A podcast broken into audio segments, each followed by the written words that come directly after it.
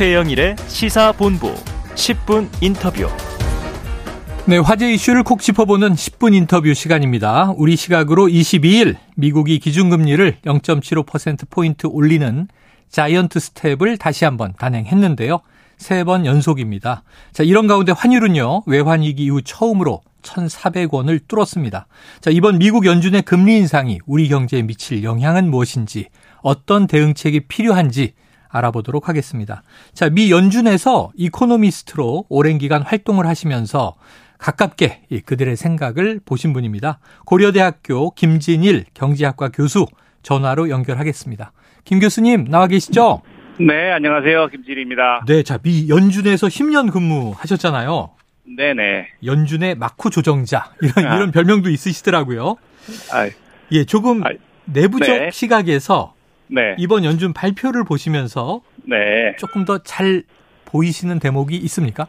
네, 뭐 마쿠 조정자라고 말씀하시면 조금 쑥스럽고요. 네네. 한글에는 단수와 복수가 없으니까요. 아. 네, 수백 명의 마쿠 조정자 중에 한 명, 네, 이라고 해주시면 뭐 그럼 받아들이겠습니다. 네. 마쿠 조정 그, 세력 중에 한 명. 네, 뭐 연주에서 일하는 모든 사람들이 다 마쿠 조정 세력이고요. 네. 지금은 한국인이 한 20명 넘게 넘게 또 근무하고 있습니다. 현재는요. 네.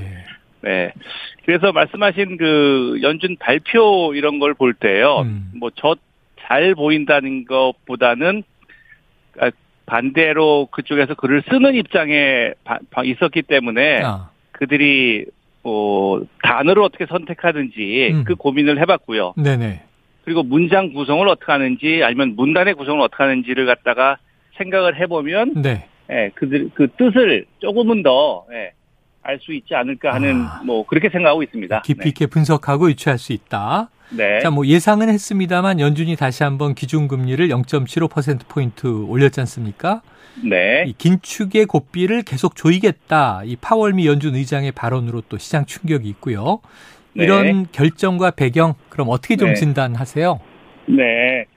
그러니까 0.75, 75 베이스 포인트를 세 번 연속으로 올렸고 네. 올 초부터 생각하면 모두 300bp, 어. 그러니까 3 퍼센티지 포인트를 올렸거든요. 예. 제로 금리에서 지금은 3에서 3.25% 사이까지 그렇죠. 올렸고 네.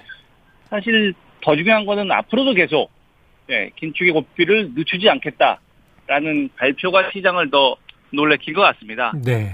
근데 그렇게 한 거는 아마도 그 최근에 뭐 한국에도 유명해진 레리 썸머스 교수라든지 음. 다른 또 전현 연준 인사들이 1979년도에 폴 볼커가 했던 성공 그렇지만 그 성공의 와중에 있었던 또 음. 실패가 있었거든요. 네. 왜냐하면 79년 10월에 금리를 올렸다가 경제가 휘청거리니까 금방 금리를 내려버리는 네. 그러고서 결국은 더 크게 올려야 되는 네, 그런 자그마한 실수가 있었는데 그런 실수에 대한 발언이 자꾸 나오는 거 보면 음. 지금 말씀하신 긴축의 고삐를 계속 줘야겠다는 게 예, 그 당시에 그런 실수를 반복하지 않으면서 인플레를 잡겠다. 예, 그러니까 음. 볼크보다 더 잘하겠다. 네. 네. 라는 것이 아마 배경이 아닐까 그렇게 생각합니다. 그래요. 자이언트 스텝은 뭐 기정사실이 됐고, 자 파월 네. 의장의 발언에 또 관심이 주목이 됐는데 저희는 네. 경제 기사가 번역돼서 네. 그냥 좀 핵심 내용만 요약되다 보니까 아까 네. 말씀하신 대로 원문 또 어떤 네. 단어를 썼느냐 문장 구성이 어떠냐 이걸 네. 분석하시는 교수님 입장에서 네. 파월 의장의 아주 강경 발언 어디에 네. 좀 주목이 되시던가요? 네 아무래도 이번에는 75bp 올리는 거는 그야말로 당연시 됐고 음. 100bp가 아니라는 면에서 어떻게 보면 안도감이라고도 네. 시장에서 얘기하던데 더 중요한 것은 앞으로 어떻게 하겠다라는 음. 의미고요. 네. 네. 아까 제가 글만 말씀드렸지만 사실은 연준 의장의 그 기자회견이 음. 유튜브나 그런 대로 충분히 다 네, 되고 있고 일부 유튜브들은 아마 동시 통역도 하는 걸로 제가 알고 있습니다. 네네. 네. 그걸 보면 사실은 사람의 글로서 말하지 못하는 네, 그 소위 비정형 데이터라고 하는데 네. 그 파월의 얼굴 표정, 음. 입 모양, 그런 걸 보면 진짜 어느 부분에서 본인의 결심이 섰는지, 어. 네 그런 것도 시장에서는 분석한다고 제가 알고 있습니다. 네네. 그래요. 네. 자, 그 말 그대로 예상했던 결과가 나왔고 울트라 스텝이 아니라 이제 1이 아닌 0.75였는데 네. 선반영됐다 이런 의견이 많았거든요. 네네. 그런데 뉴욕 증시 주요 지수가 다 하락을 해버렸습니다. 왜 그런 네. 겁니까? 그게 말씀드렸던 그 앞으로 미래에 음. 쉽게 이 고삐를 놓치지 않겠다 고 아, 하는 것 때문에 이번에는 75인데 앞으로 미래에 대한 예상이 금리에 대한 예상이 올라가면서 예, 지난 6월보다 혹은 몇 주 전보다 올라가면서 아니면 심하게 말하면 어제 그 전날보다 네. 화요일보다 수요일이 올라가면서 뉴욕 시장이 그 심하게 요동쳤던 것으로 생각합니다. 네. 네. 그래요. 근데 뭐 더 자세히 말씀드리면 음. 사실 우리 시간 새벽 3시에 발표를 하고 3시 반에 기자회견이 시작됐는데 네. 그 3시부터 4시까지 1시간 사이에도 자세히 보신 분은 알겠지만 뉴욕 시장이 오르락내리락을 여러 번 반복했거든요. 아, 그게 지금 말씀하신 단어 하나하나, 문장 하나하나 반응을 네, 했다. 얼굴, 네, 네, 얼굴 표정 하나하나에 반응을 한 거라고 생각합니다. 네, 그래요. 아유, 그런 정도로 영향력도 크고 지금 네. 미래에 대한 관심이 쏠려 있습니다. 자, 그런데 네. 이제 제가 경알못 경제 알지 못하는 아. 사람 입장에서 여쭤보면요. 네, 요즘에 점도표라는 얘기가 많이 나와요. 네네. 앞으로의 금리 인상 예상 점도표. 자, 네. 이 점도표가 뭔지 좀 청취자분들에게 쉽게 네. 설명을 해 주신다면요. 네, 지금은 그 세계 여러 나라의 금, 금융기관, 특히 이제 중앙은행에서 금융기관에게 많은 소통을 하고 있습니다. 네. 뭐 뉴스에서 아마 다루셨을 텐데 어제 네, 오전에 한국은행 총재의 네. 네, 네. 기자회견도 많이 다룬 걸로 제가 알고 맞습니다. 있는데 그게 다 이제 중앙은행이 소통을 하는데요. 음. 어, 수십 년 전에는 전혀 그런 게 없었습니다. 소통은. 그러니까 중앙은행의 미덕은 침묵이다. 음. 시장에서는 알아서 해석해라. 음. 네, 그런 식의 그러니까 옛날식의 선생님 의 생각이죠. 네. 선생님의 눈빛을 보고 화나셨다, 즐거우신가를 알아채야 되는 학생들의 그런 보충, 식으로 네. 중앙이 소통을 했었는데, 음. 어, 미국의 벤 버넨케 그 의장이 의장, 들어오면서, 예, 아마 제 기억이 맞다면 2007년, 그러니까 글로벌 금융위기 조금 전에, 아, 미국의 중앙은행도 좀 소통을 하자. 음. 그래서 소통의 가장 중요한 방식 중에 하나는 우리가 생각하는 경제 전망이 어떤지를 좀 알려주자. 네. 라고 해서 그때부터 미래의 전망을 알려, 알려줬습니다. 음. 그리고 그 이후에 한 5년쯤 지나서 2012년에 그 전망뿐만 아니라 우리가 직접 정할 수 있고 그 전망의 가장 중요한 가정인 이자율, 정책금리, 네네. 예, 그것도 우리가 어떻게 생각하는지 좀 시장에 얘기해 주자. 네네. 그랬습니다. 그땐 반대가 정말로 많았습니다. 아. 예. 왜냐하면 첫 번째 거는 뭐 성장률, 실업률, 인플레이션이 얼마라는 거니까 음. 틀려도 사람들이 당연히 틀린다고 생각을 하는데 네네. 이자율은 그야말로 선생님이 점수 준 것처럼 마음대로 줄 수 있는 거니까 네네. 그게 틀려버리면 어 왜 틀렸냐 왜 바뀌었냐라는 식의 의문이 네. 더 훨씬 더 많이 나오고요. 네. 그건 최근에 1, 2주일 동안 한국은행의 경우에도 보면 잘 알 수 있고요. 음. 그래서 그 미래에 대한 예상이 어떤 가정에서 했느냐는 걸 설명을 해야 되는데 음. 그게 어렵죠. 아. 네, 그래서 과연 그 미래에 대한 이자율을 어떻게 찍었는지가 네. 사실은 여러 명의 그 FOMC 참가자들이 다 음. 조금은 다를 수도 있습니다. 네네. 그래서 그거를 영어 단어로 그냥 appropriate 음. 가장 적절하다고 생각하는 미래의 정책 금리 수준을 19명의 FOMC 참가자들이 제출을 하고요. 네. 그 19개를 합산해서. 점으로 찍어서 네. 예, 시장에게 알려주고 있고 그게 사실은 중앙은행의 가장 중요한 정보이기 때문에 음. 어떤 그 미국 기자는 그것을 어 연준의 영혼을 들여다볼 수 있는 창이다라는 아, 말로써 표현했던 것으로 기억을 합니다. 그래요. 네. 네. 자, 그 어려운, 네. 그 어려운 점도표를 한번 근거로 놓고 네. 미래 전망을 해보죠. 자, 네. 그러면 이제 지금 미국 연준의 최종 금리 목표는 과연 얼마인가? 네. 그리고 그 시점은 언제쯤인가? 어떻게 전망하세요? 어 최종을 글자 그대로 해석한다면 네. 그러면 한 7, 8년 후에 얼마냐 라고 물어보면 대부분 2.5%라고 할 겁니다. 네네. 근데 그건 너무 먼 미래고요. 네, 그렇죠. 아마 금융시장에서 관심 있는 거는 어디까지 올라갔다가 내려올 것이냐가 관심이 음. 많을 거라고 생각을 하고요. 네.